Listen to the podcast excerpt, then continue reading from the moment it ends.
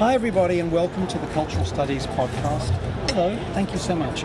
I'm with my friend Rosalind Gill. I'm going to refer to her as Ros from now on. Is that okay? Yeah, that's fine. And we are at Tom's Kitchen. Now, is this a regular haunt of yours, Ros? Whenever possible, especially.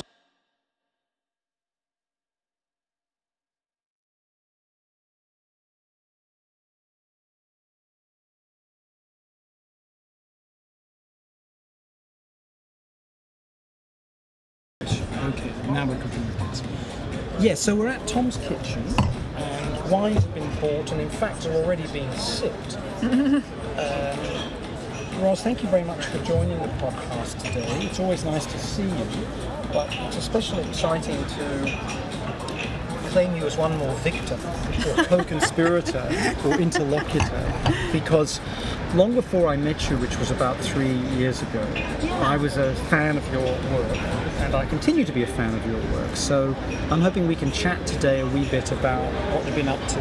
And I should say that it's May Day and on my way walking here from Clerkenwell, I was walking just in front of if not at the head of the march, and I came to find you wearing a red tunic and now wearing red sunglasses.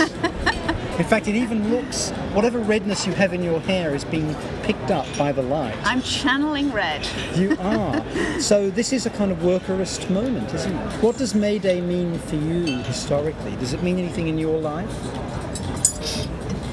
Oh God, I didn't know we were going to get into this this quickly. No, it means a lot to me actually because I was brought up by Marxist parents. Oh, I didn't know that. So not just a red tunic woman, No. you're a red diaper baby, as red they say in the baby, US. absolutely. Oh, yeah. didn't know so that.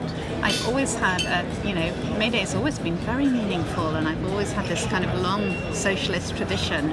So yes, it does feel a bit strange to be working on a on May Day, but how fitting to be with you and Yeah, no, having this conversation. It's great to be down at the Thames and Somerset House, which I suppose somewhere within it must contain our birth certificates. Does it still do that, or are they somewhere else No, now? actually, I think they're up your way in Clerkenwell. Are they? Yeah, Oh, the so- Public Records Office has moved. Oh God! Yeah. So Somerset House still ha- it has an ice skating rink some of the year, Yes, and the it has the Or- Institute. Courtauld Institute, but it doesn't have my birth certificate. No, no, no. It has I'm very. King's. oh, it's part of okay King's Yeah. College, which is part of the University of London. Yes. And where you are a professor Yeah. right nowadays, and you're a professor of I think it said social and cultural analysis. Exactly. Yes. Is that a title you chose? Yes. Is that, does that so that describes actually how you want to see yourself academically? Well, as you know, these things are always very contingent, and Sure. many, many other factors influence them. And one of the factors for me was that I was moving from a whole entire trajectory in the social sciences into an arts and humanities faculty who didn't want me to kind of self-identify as a, soci- uh, a socialist, well, no, as a sociologist. um, so your social and PhD is in psychology, analysis. right? Social psychology. Social psychology, Yeah. So I, yeah. I started off doing a, a degree in sociology and psychology, and then I did social psychology PhD, but it was largely focused on the media. And I've been in kind of media studies, gender studies, sociology ever since. Ever since. But you still look at psychological questions, both affect, as in one of the interests of cultural studies, and more generally. I mean, I was just looking at a couple of pieces you did recently, thank you, on sexualization. Yeah. uh, for example, where uh, you're interested in what, in a sense, mainstream psychology has to say about these issues. Not mainstream psychology. Not no, mainstream, no. I've right. never been interested in mainstream psychology, but I'm I am really interested in the psychological and particularly in subjectivity. So Hmm. I've sort of come out of an interest in ideology. That was the kind of key interest that animated me as a kind of young you know, politically active left-wing uh, person growing up is is that you know that fundamental question of how it is that people come to accept conditions that are not in their best interests to be you know natural and inevitable. So it's this sort of ideological question. I'm interested in how culture and ideology and power gets inside us and shapes the self. Okay, okay. And so sexualization, there's a sexualization debate, which I guess you've mm. been part of, Yeah. right? That is one manifestation of that. Is that right to say? Yeah, yeah, I guess so. Yeah, I mean, the sexualization debate it's in my view, it's got a little bit kind of reached a bit of a dead end because it's quite polarized along the lines that you might expect between the kind of libertarians and the sort of moral conservatives, and I'm quite, you know, concerned about the way that it gets framed always in terms of morality and never in terms of kind of polit- you know political and possibilities for what our sexuality could be. Right. yeah And I, I guess one of the things I've I've gleaned from reading your contributions on that is that you want to think about power issues. Yeah. And and power issues not just in terms of say that kind of binary opposition. So not just in consumerist terms or in power dressing terms, but Yeah. across the whole spectrum of life. yeah Yeah. Is that fair to say? Oh definitely yes Yeah. And we've got to, this is quite complicated for us to navigate, isn't it? Because we've got we've got to work out how we, we do a kind of 50-50 thing. But they've given us half two thing two bits of each type of food. well that was considerate That's good, isn't it? yeah so And one bit of bread. bread. Might need a bit more mopping up material later, I'm not sure. what do you think that is Good Question. Uh, we need the menu to answer it, to be honest. does that just look Are you worried that it's fishy?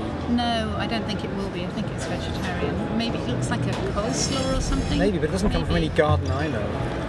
What's that Why? Well, I don't know. they haven't muddled stuff with from the farm No, I, well, I don't. I think they wouldn't be featuring these vegetables quite so centrally, would they? Anyway, so if we can, if we can start out with what you're working on now, Yeah. as opposed to this sexualization stuff, which was a couple of years ago, I guess. Yeah. What are you What are you kind of up to? Well, I am still working on kind of the broad area of sexualization, and um, I'm writing a book with two colleagues on mediated intimacy. Um, and we're looking at how most of the work on intimate relationships and kind of sex advice and stuff is focused on, you know, all the formal channels. And we're looking at the media as perhaps the main channel of, of information and advice about sex and relationships. So, um, yeah, we're doing that with Meg Barker and Laura Harvey. Uh-huh. Are they at King's? Laura's at King's um, half time and she's also at Brunel, and Meg Barker is at the Open University. No. Yeah. Were you? Am I right in thinking you were at the LSE before, or was it? Yeah, Yeah. I was, yes. Yeah. for community. Yeah. So that's an interesting one. Um, you've done quite a lot of collaborative work, which I guess is also a feature of the social sciences, a bit more than the humanities.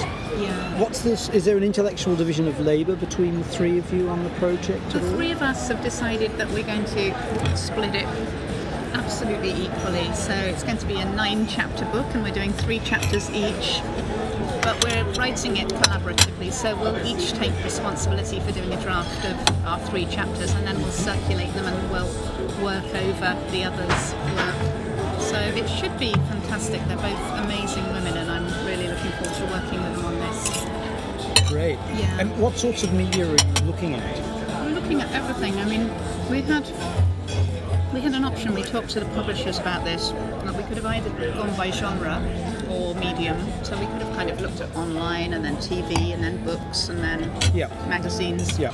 But um, we were encouraged to do something that was kind of thematic and would cut across media. So we're actually looking at issues like big issues like consent, pleasure, danger, safety, um, sexual entrepreneurship, and we're kind of looking at, them across a range of different media and a range of different genres, and including, you know, a lot of kind of, let's say, alternative or, you know, kind of um, oppositional sexual communities. So we're looking, you know, not just at the mainstream. Yeah. And I must admit, I'm not familiar with the term sexual entrepreneurship. Yeah. well, this the way I understand it is that it's kind of an idea. Very nice. Extra bread or anything? I think extra bread might be a good idea. What do you think? Oh, we had a question. Just this is not a complaint. It's just a question. Okay. What is that? you are actually, yes. but some people think that's an explosive device. When it, Well, I saw you metaphorically, it might to it, be. so- Yeah, it, it is. It is a microphone. But what is that? uh, um, Pressure. I Pressure. think uh, cel- celeriac. Oh, is it? Okay, lucky. Okay, I need to nice. get the name of it, sorry. Thank you. No, not at all. Thank you so much. Uh, just an extra bread. Yes, please. I think is that fair? Yeah. Try that. Um, so yes, sexual entrepreneurship. Yeah, so I, I use the term to mean um, something about the way that young women are being hailed or interpolated today. That they have to be these, that they have to be these kind of sexual entrepreneurs, and they have to be feisty and empowered and confident and up for trying lots of things and very skilled and practiced. So, whereas sort of in the 1960s, maybe um, arguably it was women's virginity and their sexual innocence that was the commodity that they offered, that they brought to a new relationship. Today, in this kind of post-feminist climate, that's shifted and it's more about sexual skills and practice and sexual confidence. Knowingness and experience. Yeah. Yes. Yeah. Oh, that's interesting. So this isn't about the sex industries. No, This, this no, is about, this is you're about just the of, in a mainstream. sense. Yeah. And and is that something that you would associate with conventional heterosexuality, or do you, or does it play out as well in more uh, fluid categories or in different categories of sexuality? I think it's you know much more dominant within traditional heterosexuality, but I think it's it's probably there across different sexual identities and practices. Hmm. Yeah. It's such a kind of meme of this moment, really. Mm-hmm. You know, that expectation on young women, whether they're bi or polyamorous or hmm. lesbian or involved in, you know, non-monogamous relationships, whatever, that's still going to be kind of a feature of the cultural landscape that hmm. informs the way they have to be. And the media helped to sell that notion Very much. of, in a sense, no boundaries, but directing or lots of experience, but directing people towards certain protocols that are expected of them. Yeah. Is that the story? Mm. Oh yeah, yeah, yeah, and you know, ver- actually, very many boundaries. Very, it's very, very tightly policed. The kind of notion of sexual subjectivity that I think young women are kind of incited to be. You know, it's, it's still it's still shot through with the sexual double standards. You know, it's still kind of you have to be this, but you also have to be careful not to be too slutty or too experienced, not to kind of take your use of sex toys into too fetishistic domain. You know, it's quite tightly policed, I think, at least in the domains that we're looking at, which are things like shows like you know, the sex education show and sex inspectors. There's a lot of kind of reality TV makeover shows that kind of promise to make over people's sex lives now. And so you're looking at Britain mostly or exclusively? or- Um, well, we're looking as widely as we can, but predominantly in the Anglo world, and that's you know that's a limitation of our linguistic abilities that we are all you know first language English speakers. We'll try and you know draw it as broadly as we can. What is the role nowadays? Thank you, thank you very much. Would you say anything else, Ros? No, What is the role nowadays? Would you say compared to say 30 or 40 years ago of the advice column in a magazine? I'm thinking of things like Cosmopolitan, hmm. say, on sex, pleasure, responsibility, Yeah. safety, pregnancy, Yeah, yeah. all these sorts of issues. It's very interesting how those magazine advice columns have proliferated actually, and they've kind of, whereas it used to be the kind of generic problem page, now you'll find that magazines have very often kind of got their work advice page and their fashion advice page and their body advice and their sex advice and they've actually kind of there's a kind of multiplication of these problem pages because we're living in such a kind of self-help culture I guess hmm. but of course there's not that much literature around on how people actually read them and what they take up. And you know, there's always, Yeah. of course, the suggestion that they're mainly read for a laugh, that people pick over them, or Yeah. they just pick them up casually, that they have no Yeah. kind of No substantive meaning. or yeah. I mean, the reason I ask is actually in some ways a personal one, in that Mm-hmm. uh, I used to read women's magazines of that kind, Yeah. columns of that kind, when I was a teenager. Mm-hmm. And every week in winter, I had to go to a doctor's office for an injection. Mm-hmm. And in the waiting room, I would read these things that were directed at women, both adult and teenage. Mm-hmm. And that was my schooling, I would say, mm-hmm. in these things. So, some of these issues, as they were described 40 years ago. yeah. So I, I just wonder. Yeah. I don't know how common that sort of thing is, but I just wonder whether that the magazine the magazine still sells. I noticed more magazine just sold, just closed down, right. having been very popular. But magazines are still going, and there are different fora, I guess, for this kind of Yeah, thing. yeah. And you can have them on your iPad, you can down- have them online. They still seem to be going strong. I mean, there's just such a lot of competing advice. There's just so many kind of online forums now and blogs and alternative spaces where people can seek out that, that sort of information. Yeah. And would you see? You mentioned post-feminism as being the dominant discourse, at least in terms of the conventional media when it comes to this sort of advice or counsel or engagement. You can have it all. You can mm. be anything. Nothing's really in your way. But by the way, you must do the following things. Mm, mm-hmm. mm. And I'm really, really interested in the way that that ties in so well to the current neoliberal moment and this kind of individualization and everything, and the idea that you are the author of your own biography and there's, no longer any constraints or structures or impediments. Um, you make up your life, you are kind of writer of your own destiny. Yeah, allegedly. And how do you how do you guys go about this? What's your means of doing the research? Well, we're doing we're doing um, textual analysis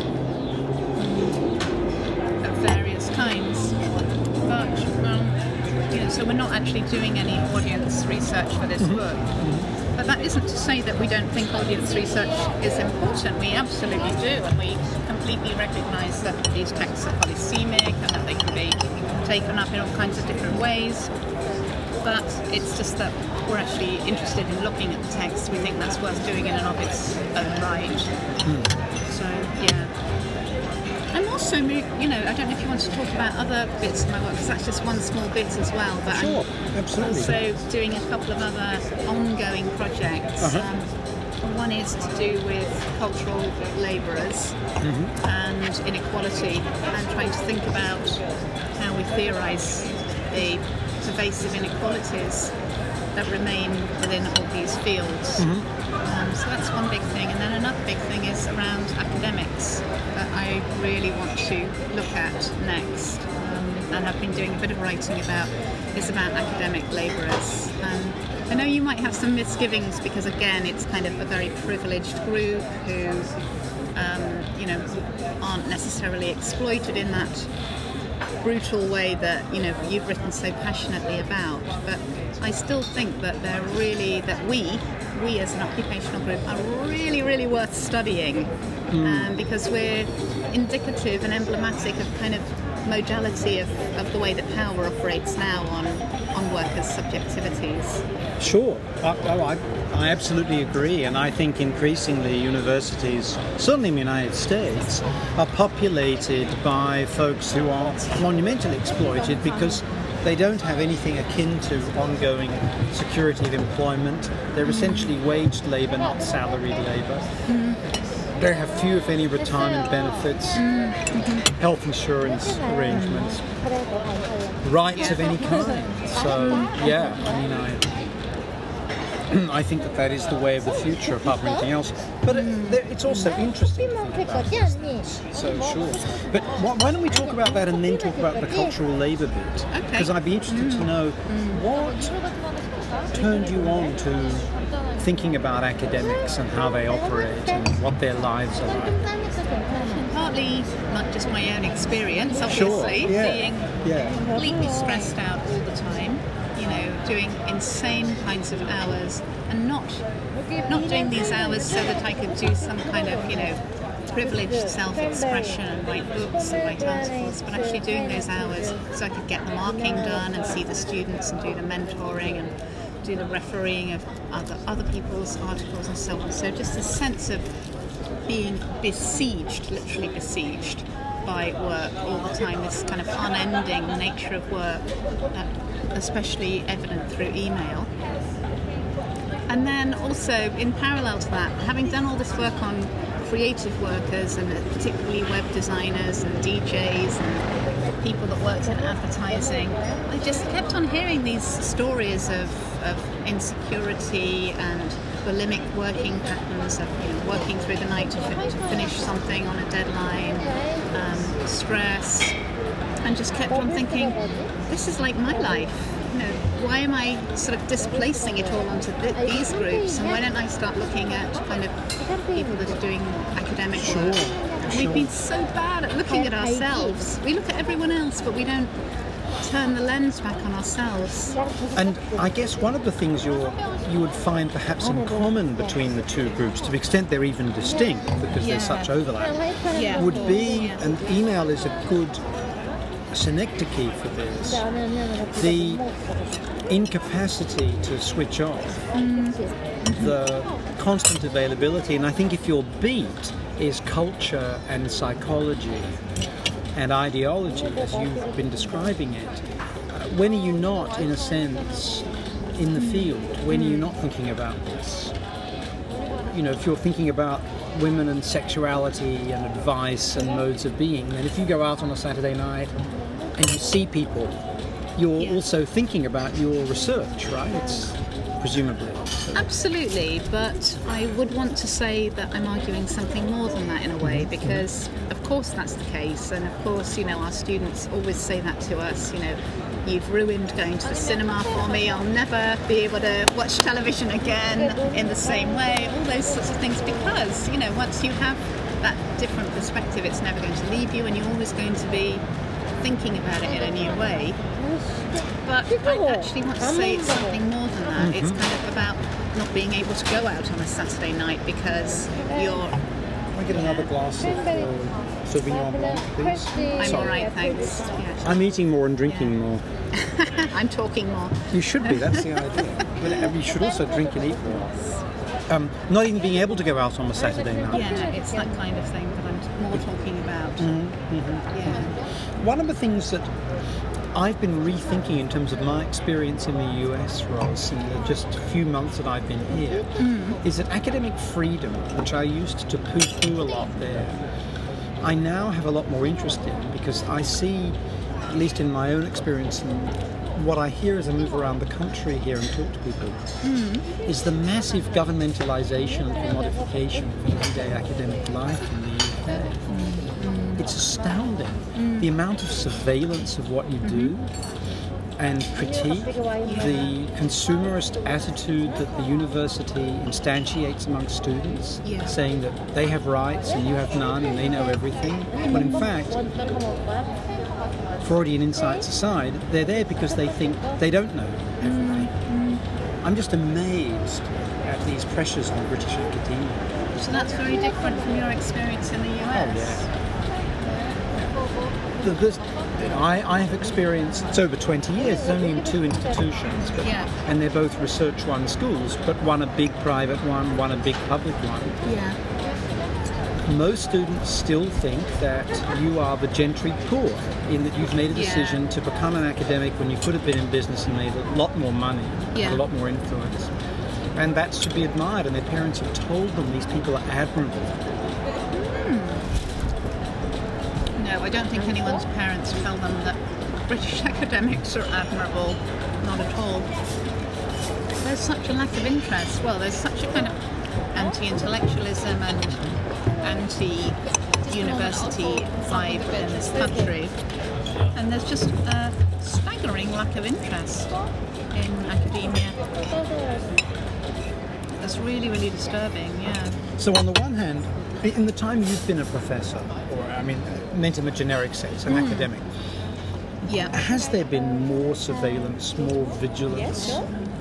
more commodification, Yeah, or is it the same on kind of across your housewives. years Okay. working and studying? No, no, it's, it's intensified exponentially. The and. Um, Roger Burrows is a, a friend and colleague of mine. Has written an amazing paper about this, With where he's, he's called it "Living with the H Index," and basically he's calculated that within UK academia we're subject to about 120 different measures surveillance measures, so our national student survey result, our impact factor, number of citations, um, what feedback we get on our courses, etc., etc. Just so many different kind of scores, and that they're kind of nested. They become these kind of nested, what he calls metric assemblages, whereby we can be scored on these kind of composites, and then then they take on a sort of semi-autonomous life of their own, and they can start doing things. You know, they can start firing people or closing down courses. They actually just literally take on a life of their own, Yeah, yeah. Wow. and that's dramatically increased Oh, Yeah. whilst Yeah. I've been in academia. So that's a massive pressure on people, isn't it? Mm. Plus, of course, the fact that now students are borrowing money for the first time. It's a new culture, whereas it's an established one in the US. Yeah. Disastrous. It's now a trillion dollars of debt by students in the US. But it's a new culture here, so it's going to mm. generate new forms of conduct, right, on their part. Mm, mm. I'm thinking. absolutely, yeah. So, and Yeah. as you w- work up that study area, what will be the sorts of things that you'll be looking at? Do you think? We really we want to look um, across institution types and across um, career stages. So we want to be Can I get a paper napkin?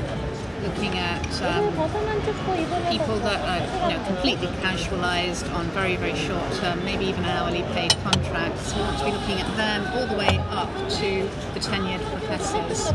We want to be looking at different institutions and different disciplines because it's probably very different in the sciences. They have such a different model of working that I guess their experience of being an academic is completely different from mine. So so we want to get a sense of the diversity of practice, but also the diversity of experience. That's what we feel is the most ignored thing, really, is that there's been quite a lot of writing about the macro situation, you know, the kind of commodification, the marketisation, all of that. Right. But there hasn't really been any focus on the workers' experiences themselves. Themselves.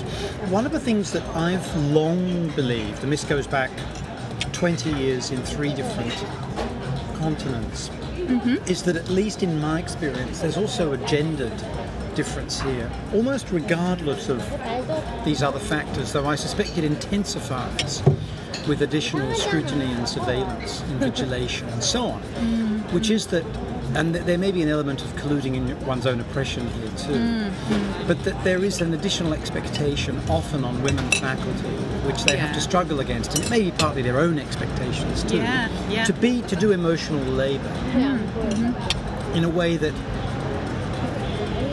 may may apply to a lot of men, particularly if they're in mm-hmm. minorities Yeah. or minority cultures that accrete a certain attention, concern, identification.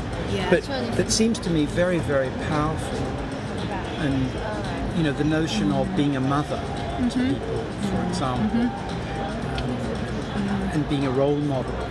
I I wonder about that when you talk about mm. differentiating the experience of different groups. Yeah, yeah. I think that's really, really, really clear.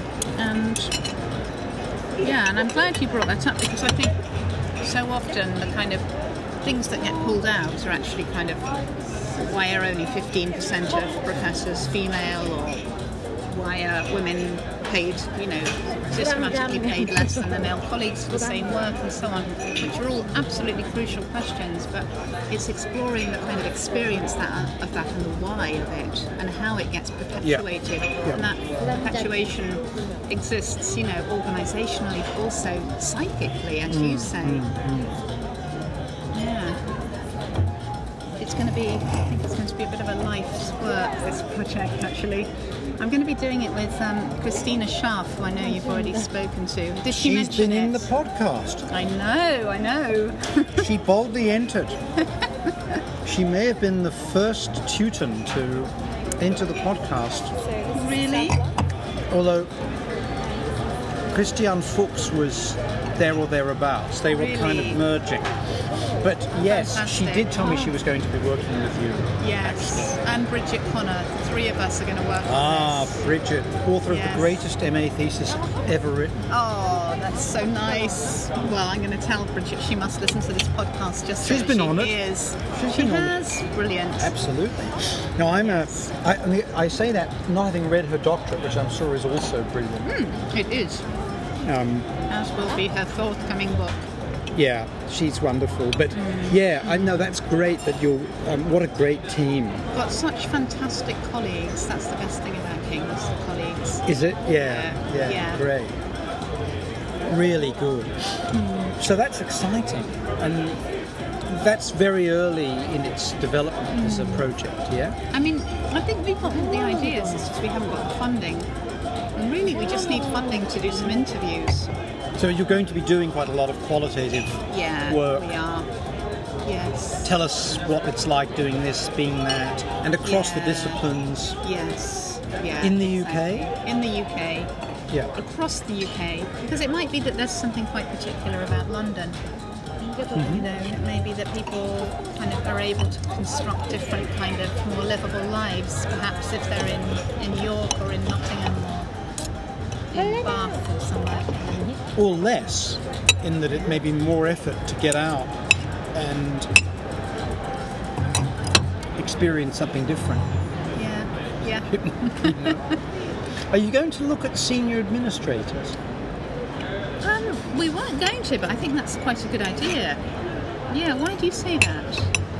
Or I'm now so old, Ros. I have two friends who are vice chancellors of British universities. Hmm, really? One of them I've known for over 40 years. One of them for over 30. Hmm. And unlike the, most of the vice chancellors we know, both those bits of bread are yours, by. No, I just have this one, thanks. But my girlish figure is deeply imperiled, so I'm hoping you'll deliver me from temptation. The podcast is such a great medium for those of us whose girlish figures are imperiled, eh, Toby? You bet. And they're both brilliant academics, unlike most of the vice chancellors I've ever met. yeah, yeah. And I guess they have to be somewhat neoliberal, or they wouldn't get to those positions. But Yeah. it's been it's very interesting when I chat to them from Yeah. what they understand to be, you know, my nutty Marxist position. Yes. that their analysis is actually identical to yours or mine about mm-hmm. gender. One of them's gay, one of them's a woman. Mm. Identical to the one we've just been discussing about gender, and pretty mm-hmm. similar about the political economy of the thing. They're just prepared to embrace it more than so I'm just interested in whether it might mm-hmm. be, whether there might be value in talking to some of, not so much the architects of this madness, but the Yeah. managers thereof, Yeah. because they are professors too. You know what I mean? So, do you mean the vice chancellors? Yeah. Or the people in professional services, like the senior kind of administrators, the kind of Oh, I think any of the group that says those bloody academics, mm-hmm. the sort of people who will be in the institution before, during, and after our time there, who mm. see themselves often, not the vice chancellors are more flighty Yeah. like us, Yeah. But the senior administrators who were there throughout, who mm. actually see themselves as custodians in a kind of Edmund Burke sense, mm, mm-hmm. for those not yet born, as it were, mm. in terms of the Edmund Burke ecological arguments. And they're very interesting people often. Yeah. And their commitments and their views of academics are interesting, and they also would be interesting if, they, if you can find any that have been around long enough to have seen this intensified Yeah. governmentalization of conduct. Yeah. Anyway, Yeah, just just a really suggestion. interesting, just a suggestion. Definitely. Whatever. Yes. Yeah. Let's get on to the um, the cultural and creative industries Hmm. labourers Mm-hmm. that you mentioned. I know you're running an event as part of the International Communication Association here in London in June, and Mm-hmm. you've published a lot about this. You've edited some special issues of at least one, maybe two, maybe more journals that I've read Yeah. and you've done this in, in different countries. But for those, the, the podcast listenership is in 50 countries each week. Wow. So for those who may not be, most people are not working with English as a first language Yes. who are listening. Yes. So for those who may not have access to those journals, and to some of your work, well, I should say quite a lot of it's available free online. Um, Could you maybe adumbrate for some of those concerns, what you've been doing, and so forth? Yeah, I guess I've been. I started off. My PhD research was about um, radio DJs, and um, that was my sort of first interest in cultural workers of a kind. So you had a teenage crush on Tony Blackburn. Is that what you're telling us? Absolutely not. but I did do research on Radio 1 and I did have some very difficult and interesting experiences that I wouldn't be sharing with the podcast today for legal reasons. yeah, so that was my first kind of foray into the world of kind of cultural work. Right. Um, but more recently, I've been working sort of since the late 90s actually on kind of uh, looking at oh, the, the police helicopters of central London. That's the King's College Creative Industries chopper. Just making sure that Ros is On message. on, on message. My God, that's not your executive quick trip. That's your, you know, 50 members of the anti-terrorism don't care about domestic violence squad. Yes. With a gunship. Right. Bloody hell. I live in LA and I don't often see buggers like that. Oh, I used to live in LA. Anyway. in Haringey. It's every every summer weekend. I can't, as they say in some parts of this country, so queer as full. Aye. So, Yeah. So I was. I, radio DJs. I, Yeah. Full disclosure, I was a radio DJ for almost five you? years. I didn't know this. And I didn't know actually you'd done your PhD on them. So ah, now, is it available online? I'm You're- sure it is. I'm going to go and I'm going to have no, to look at it. No, don't. I'm going to have to look, Do look not do that. Anyway, yeah.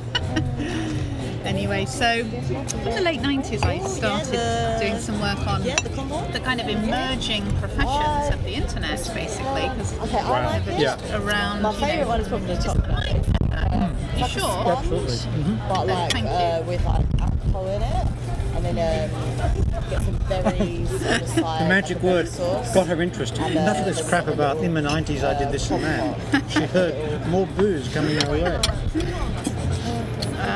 Yeah, so looking at web designers and is the chocolate digital animators and computer games people, all of that, those kinds of groups.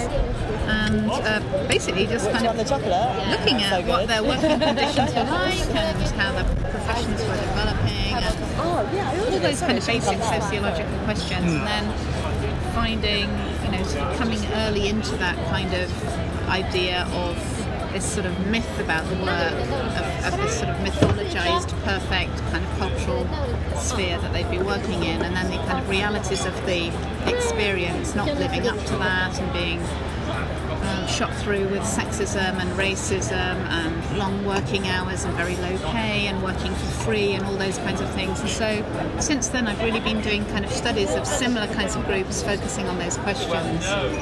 Um, yeah. So, it. in Yeah. a s I mean, I would see you as being in the frontier or vanguard of trying to demystify the magic of internet labor, mm-hmm. actually, and cultural labor more generally. Yeah. along with a few other people, our friend Andrew, mm-hmm. Ross, Angela McRobbie. Yes. Uh, you know, just seeking to say, actually, it ain't all that fantastic. If you sit down and listen. Yeah. Yeah. Yeah. So I think it's incredibly important work.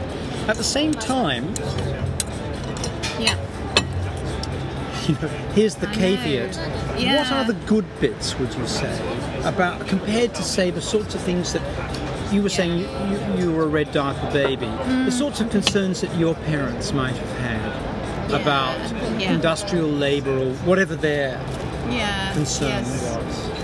There's something different, isn't there? Oh, there's totally something different, Yes. and I totally agree with you. You know, you've written with um, your colleague. Now I'm just trying to think of his name, Richard. Maxwell. Richard Maxwell. You and Richard have written a fantastic piece for a book that I've got coming out with Mark Banks and Stephanie Taylor.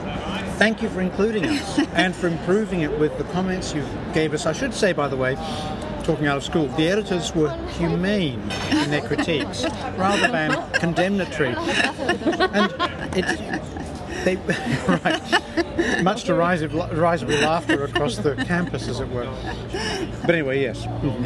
Yeah, no, that I mean that piece that you wrote for us was a fantastic piece, and I really, really loved it, and I loved its anger, I loved its polemicism, um, and I completely took on board the point that you were making in a way, you know, just to kind of probably caricature your argument, but about these very privileged group of workers who, you know, are very bourgeois, who are kind of self-exploiting, and actually elsewhere in the world, and even here, right here, there are people out, you know, with the full brute force of contemporary capitalism bearing down on them, and their lives are much, much different. And I absolutely agree with that completely. And I'm, you know, completely as a kind of long-time socialist on the side of I'm reaching that out to her hands here on May Day. I can find no red. Maybe is there a... Oh yes. because I'm wearing your red sunglasses because I borrowed them. I've got the red piping on the jacket, so that's something. Anyway, yeah.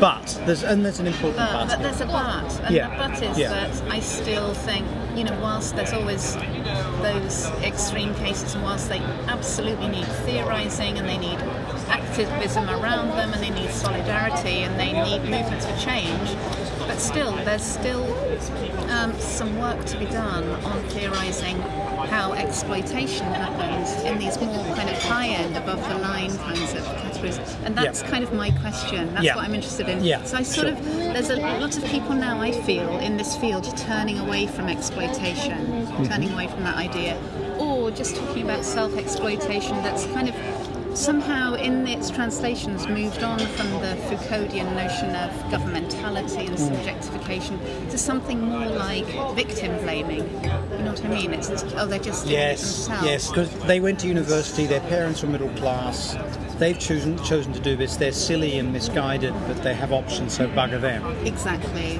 and that- I actually yeah. think, no, it's really worth thinking through what's happening and yeah. why people do willingly subject themselves to these kinds of conditions that make them ill, you know, that injure them, that give them terrible illness, bad backs, RSI, stress conditions, all those kinds Relationship hell. Relationship hell, exactly.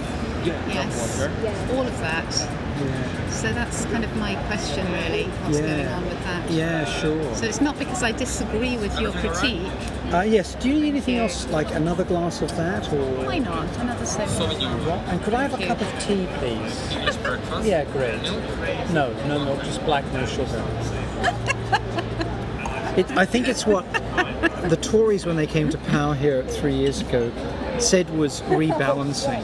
One to go up brings you down, another to bring you up again. At least it wasn't a double espresso.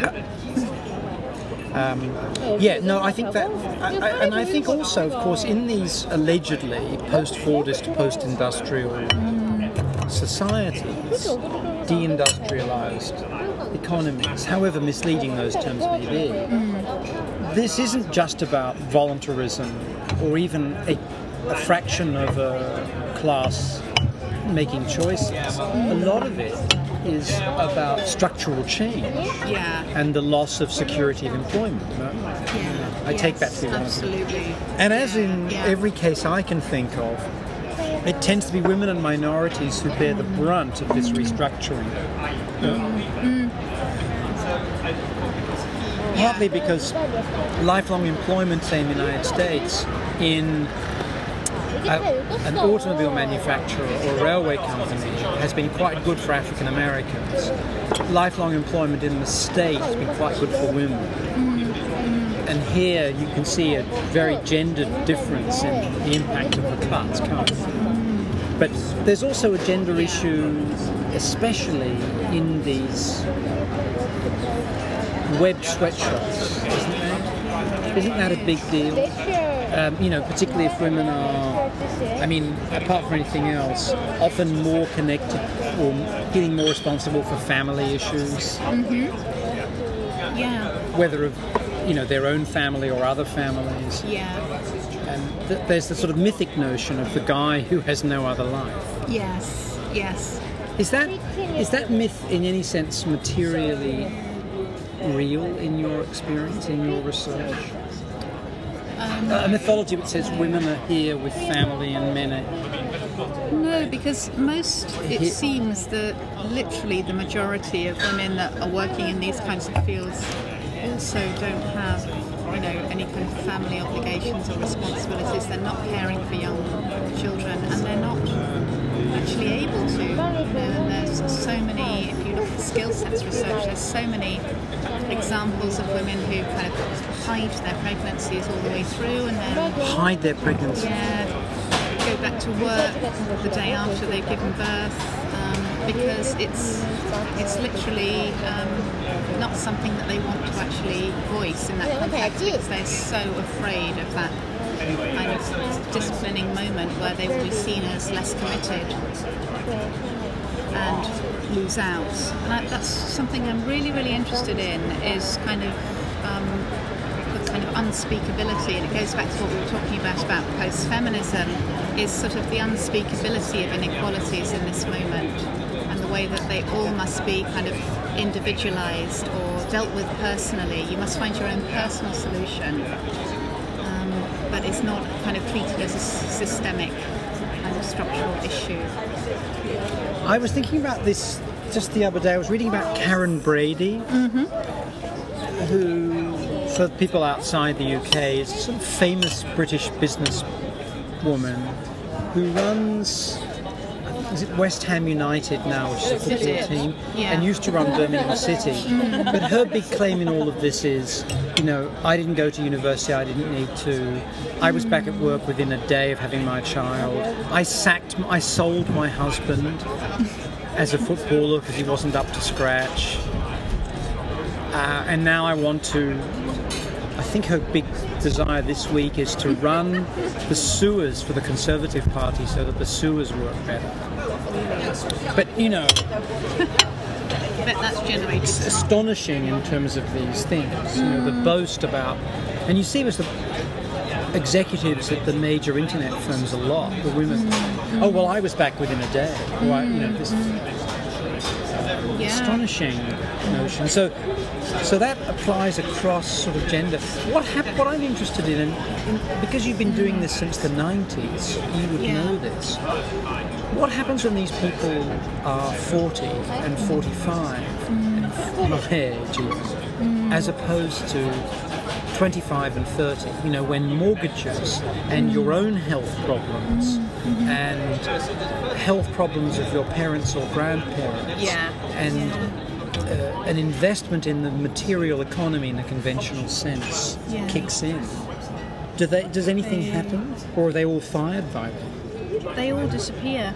I mean, I haven't done any longitudinal research, and that would be wonderful. It would be so wonderful to be able to go back to people I interviewed in 1998 and see what they're doing now. That would be incredible 15 years on. But when you kind of go in and you do that snapshot thing of Yeah. seeing who's there, they're just not there. I mean, they are just disappearing in those older age groups. particularly the women. I mean, it's much more marked amongst the women. But you know, across the board, these are very youthful, very youthful occupations. Yeah. They're not sustainable. They don't kind of offer up sustainable modes of living. Yeah, yeah, yeah, yeah. And do you think academia is, in any sense, becoming like that? Getting back to the connection to your next project? I do. hmm I do, yeah. We have a 12 year old dean. A 12 year old Dean? Yeah, he's 12 years old. I mean, he's he's no. he- We have a very able, very scholastically uh, successful, and very humane dean who is decades younger than I am. Really. and how many things did he have to do before he became dean? Has he kind of been up the career hierarchy? I've only had two glasses of wine, so I can't answer that question as currently posed. I'll take the Fifth Amendment, even if it doesn't really apply outside Somerset House, which I've learned has dispensed with my important birth certificate. Hence, no longer of such significance in my own biography.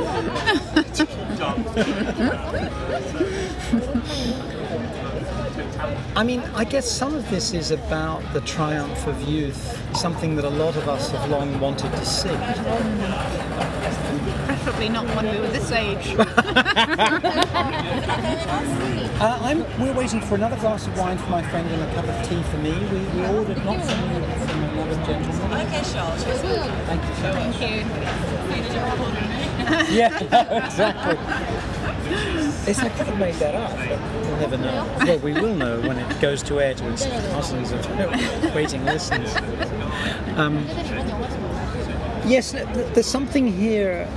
I'm thinking about. Do you remember Ann Gray's research from the 90s into who controlled the video cassette Yeah, recorder? yeah, I love that research. It's fabulous, isn't it? Some buttons are pink, some buttons are blue, Yeah. and all of that in terms Yes. of gender power. And I guess today the interesting thing is if you look at that, and if you look back to early days of radio, when it's Dad with his headphones on, Yes. and the big loud, well not loudspeaker, but the big receiver, Mm. and Mom and the kids just waiting for him to you know, tell them what's happening. But he's also the radio ham, the amateur who can make things happen.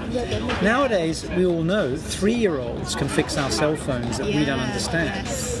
So there is an interesting shift in power relations there. Yeah. You know, the three-year-old daughter can tell the 45-year-old father how to, as it were, using the old trope, make the clockwork on the video cassette Yeah. recorder. that is really interesting. I don't know what to make of it. I don't want to go too far with it, but there's something there.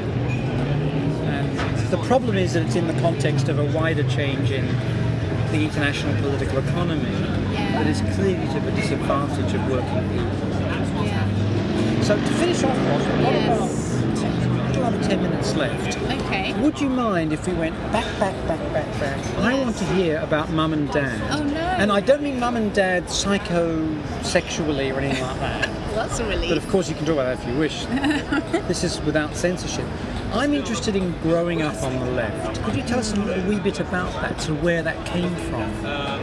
What that means for you? Is that okay Um, to talk about? Yeah, I mean, I can say a bit. I don't want to. My mum, my dad's died. Oh, I'm sorry. uh, In 2001, and my mum's still alive and very wonderful, and Oh, great. I love her dearly. And I don't want to say anything that's exposing of her. Sure. But I guess my family, um, we're from Manchester. We, we're sort of, we are a kind of, we are a sort of historically a socialist family. My grandparents, my dad's parents, met in the, the Socialist Ramblers Association. That's how they met. And my grandmother Can you explain rambling to Oh, rambling is like walking, just walking or hiking or tramping on the hills and on the moors and going out and kind of just being in nature. But it had and public space. Public- the idea of public nature and space. publicness. Yeah. yeah, and very much associated with demands to kind of nationalise the land and keep it all public and you know keep the footpaths open so that they can be used for the common good and not bought up by all these private property developers and corporations.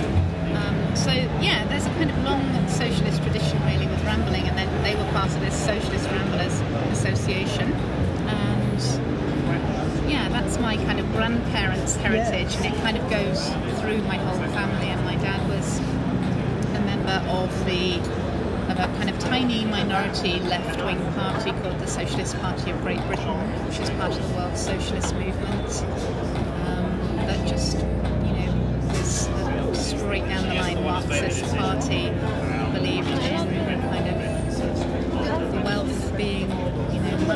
money being abolished,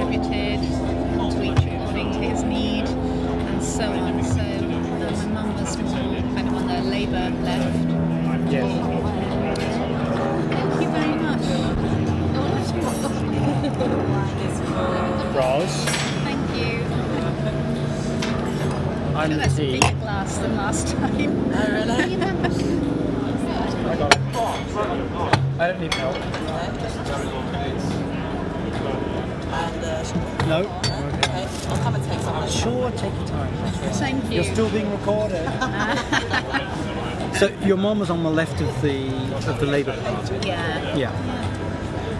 And so you grew up thinking about, caring about socialist politics Oh yeah. Yes. as a really crucial part of your formation. Absolutely. It was talked about all the time at home. Yes. And we've talked. Sorry, go ahead. Demonstrations from a very young age, and We've talked a lot about gender. So where did gender come into your formation as an intellectual, an activist? I think I was a socialist first, and then a, and then became a feminist afterwards. So I kind of came in through that socialist feminist and anarchist feminist tradition. I was very involved in anarchist politics as a young person. Emma Goldman was my um, big heroine. Sure. Yeah, Wow. so yeah. And now, how does that? We're, we're dealing at the moment with, a, obviously, in the last 20 years, a very complicated picture for the extra parliamentary left, as defined broadly. Have you got any thoughts just about where you think one's commitments might lie now? The issues, the ideological position? Like what matters to you here and now, away from research and into the broader social formation? It's a huge one, Toby. It's so, so big. It's re- I, I find it really difficult to answer, to be Yeah. honest. Um, Me too. it's it's such a tough one, and I, I just feel, you know, like none of my passion uh, burns any less strongly at all.